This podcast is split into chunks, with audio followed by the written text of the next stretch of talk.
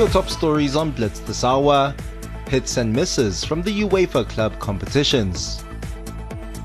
Bangladesh and Scotland advance to the Super 12 stage. Jeff Winther leads the charge in Mallorca. Latest from the hard courts of Europe. And Darryn Binder to join his brother in MotoGP next season.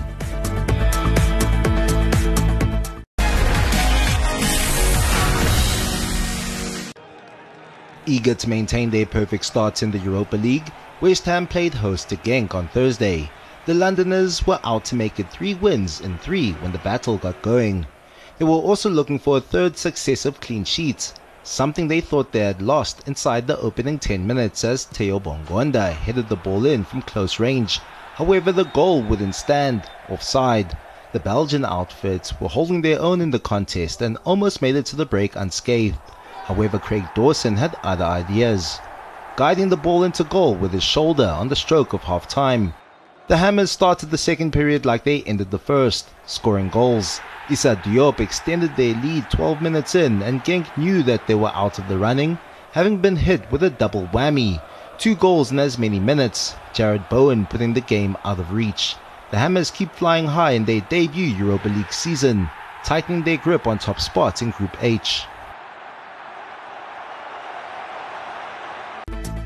West Ham are yet to concede a goal in Group H, maximum points from their first three games. The fight for second place is still wide open, with Dinamo Zagreb, Rapid Vienna and Genk all level on three points. The Group A clash between Rangers and Brøndby on match day 3 of the UEFA Europa League at the Ibrox was their first continental meeting. Rangers lost their opening two matches and were eager to get things back on track. Steven Gerrard's side took the game by the scruff of the neck as they powered their way to a 1-0 lead in the 18th minute. Tavernier to deliver. And Rangers go in front. It's Leon Balogun. Powerful header from the corner kick. Rangers get their first goal in the Europa League this season. It's taken them three games to do it, but there's a big smile on the face of Steven Gerrard. A set play that worked to perfection. The home side managed to get their second goal in the 30th minute following a goalmouth scramble. The goal needed VAR confirmation before it could be given. And the word has come through. And the goal is given. Well, Kemar Roofe and Rangers couldn't quite believe that. The visitors who are yet to taste victory were gifted a golden chance to reduce the score shortly after the restart, but they shot wide. Rangers had more chances in this half and could have scored more goals, but could not get past Thomas Michelsen on this occasion. They held on to their lead and picked up their first points in Group A, giving themselves a fighting chance to stay alive in the competition. But they are still six points behind log leaders Lyon. Lyon makes it 3 out of 3 to cement their lead at the top of Group A of the UEFA Europa League, while Rangers pick up their first points to keep hope alive. Brøndby still winless after three games. Serie A leaders Napoli were searching for their first win in this year's UEFA Europa League when they welcomed Polish champions Legia Warsaw. Dries Mertens was impactful on his return to the Diego Armando Maradona Stadium. The Belgian, who recently recovered from surgery to his left shoulder, linked up with frontmen Hirving Lozano and Lorenzo Insigne, relentlessly attacking the Legia goal. Cezary Miszta making crucial saves to keep the score at 0-0. Legia came close to scoring towards the end of the second half and were punished moments later, Insigne with a captain strike. The visitors had a chance to draw level with the Napoli defence left exposed. It was a repeat of the first goal, the Italian side bouncing back after nearly conceding to make it two, Insigne with the assist. Game stretching out, Insigne to Osimhen again. Can he find the finish? He can! And there is no doubt now that Napoli will take all three points here tonight. Matteo Politano wrapped up the match in added time, firing a brilliant curled effort. The final score Napoli 3, Legia 0. Napoli elevated themselves into second with their win over table toppers Legia, while Leicester sit in third in Group C of the UEFA Europa League.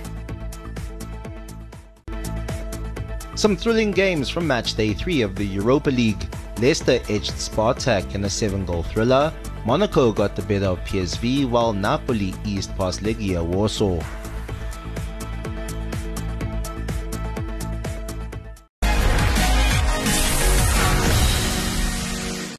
Tottenham Hotspur were hoping to head to the summit of Group G when they faced Vitesse in their Europa Conference League encounter at the Gelredome.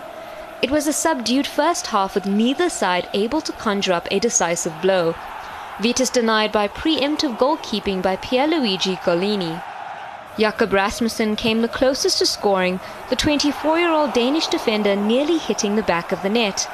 The Londoners had slightly more possession, however failed to capitalize on their time on the ball. The home side continued to stretch the Spurs' defence and were eventually rewarded, left back Maximilian Wittek with his fourth goal of the season. So the right wing back chops it back into the middle. Matt Fat on the volley, and they're ahead.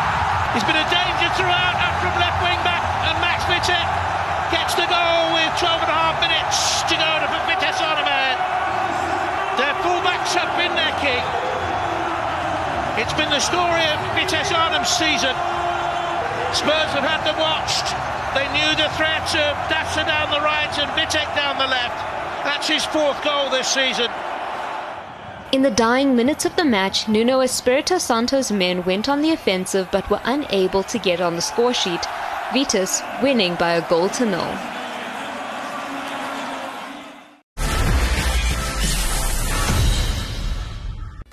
Bangladesh face Papua New Guinea in a final bid to book a spot in the Super 12 stages of the ICC T20 World Cup.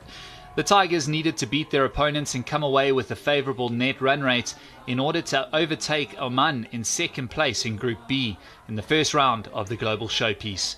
Bangladesh won the toss and opted to bat first in Oman, but opener Mohammad Naim fell on just the second ball of the innings. Shakib Al Hasan joined Liton Das at the crease, and the pair got things going before Das was dismissed on 29. Mushfiqur Rahim came and went for five. A few overs later, Al Hasan looked in a mood to score as he smashed three big sixes, but he fell just short of a half century as he was caught on 46. Bangladesh skipper Mahmudullah produced a real captain's knock when he came to the crease. The all-rounder brought up his 50 and 28 balls cracking three fours and three sixes before he departed. The Bangladesh tail added a few more runs to their tally, ending on 181 for 7 in their 20 overs. Papua New Guinea got off to a tentative start with a lofty target of 182 runs, demanding a high run rate. Lega Siaka was the first batsman to fall as he was undone by the bowling of Mohammad Saifuddin. His opening partner Asad Vala was the next to depart, courtesy of a brilliant catch by Bangladesh keeper Nurul Hasan. The wickets continued to fall in the fifth over, with Charles Amini and Simon Atai undone by the spin of Shakib Al Hasan. That left Papua New Guinea in a precarious position at 14 for 4. Sese Bau was the third batsman to fall to Al Hasan as he looked to hit the spinner over the long on boundary. Norman Vanua faced two balls before he was sent to the dugout for a duck. Hiri Hiri hit Papua New Guinea's first boundary of their run chase, but he couldn't get into double figures as Al Hasan claimed his fourth wicket of the match. Kipling Doriga and Chad Soper put together a 25 run eighth wicket partnership, with Soper hitting his team's first maximum of the innings before he was bowled by Saifuddin. Doriga added some much needed runs to his team's tally as he worked two balls down to the fine leg boundary for back to back fours, sprinkled with a bit of luck. The Papua New Guinea wicketkeeper continued a resilient knock as he hit two big sixes that only prolonged the inevitable. Despite his unbeaten 46 run knock, Bangladesh wrapped up an 84 run win to secure their progress to the Super 12 stage of the T20 World Cup.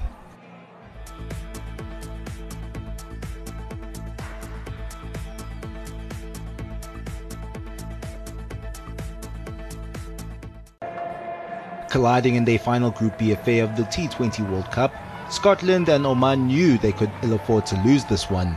The winner would be guaranteed a spot in the Super 12 stage. Co-hosts Oman elected to bat first, but it certainly wasn't the start they planned, with two wickets gone inside the opening three overs.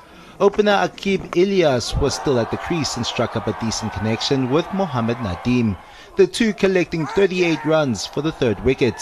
Ilyas the aggressor. After he was removed, Nadeem ante, beefing up the total with a few maximums. However, his 11 over stand was ended in the 13th, Richie Berrington and Mark Watt combining to full effect. It was all downhill from there for Oman as the middle and top order collapsed. Five wickets gone for just 29 runs. Josh Davey the pick of the bowlers with figures of 3 for 25. Oman bowled out for 122. Having recorded back-to-back plus 140 scores, Scotland were optimistic of their chances. If they were ever going to finally seal that elusive spot in the Super 12, it would have to be now. Kyle Coetzer and George Munsey got things moving, going 33 runs without loss. Oman made a breakthrough with the wicket of Munsey, and that of Coetzer followed 5 overs and 42 runs later. Barely affected by the loss of their openers, Scotland continued to take big chunks out of the total with Matthew Cross and Berrington leading the charge. The two proved too good for the Oman attack, carrying their side over the finish line, completing a historic moment for Scottish cricket. Six to win. Six to win, and Richie Berrington has finished it with a six, and he's put Scotland into the main draw of a World Cup for the first time. A momentous night in Muscat for Scotland the Brave.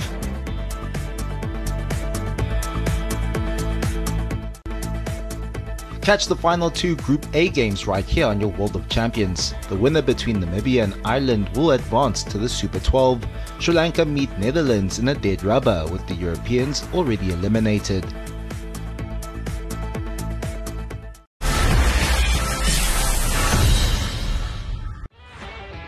The second semi-final match of the CSA T20 Cup was contested by the iTech Knights and Northwest Dragons at the Oval in Kimberley. This was the battle to decide who will face the Dolphins in the final of the competition after they defeated the Titans by four wickets in the earlier last four clash at the same venue.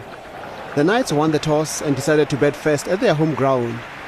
They are yet to lose a match in the CSA Provincial T20 Cup this season and come into the semi-final as favourites in this high-pressure match. But the start was not what they were looking for as opener Raynard van Tonder was out in just over three overs while Rilee Rossouw followed him after adding only 15 runs. The top three batters could only manage less than 20 runs each.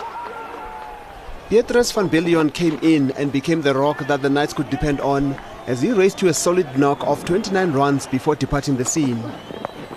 Gerald Coetzee also put in a good shift and he was not out on 29 to see his side to 127 runs. Set a target of 128 for victory, the Dragons wasted no time in getting runs on the scoreboard. The opening pair of Wesley Marshall and Eben Botha got off to a blistering pace and had put on 42 runs with the loss of no wickets when rain stopped play in Kimberley. After a lengthy delay, play could not resume as the match was abandoned, leading to a no result. This saw the Knights advance to the final, courtesy of their superior overall run rate in the tournament.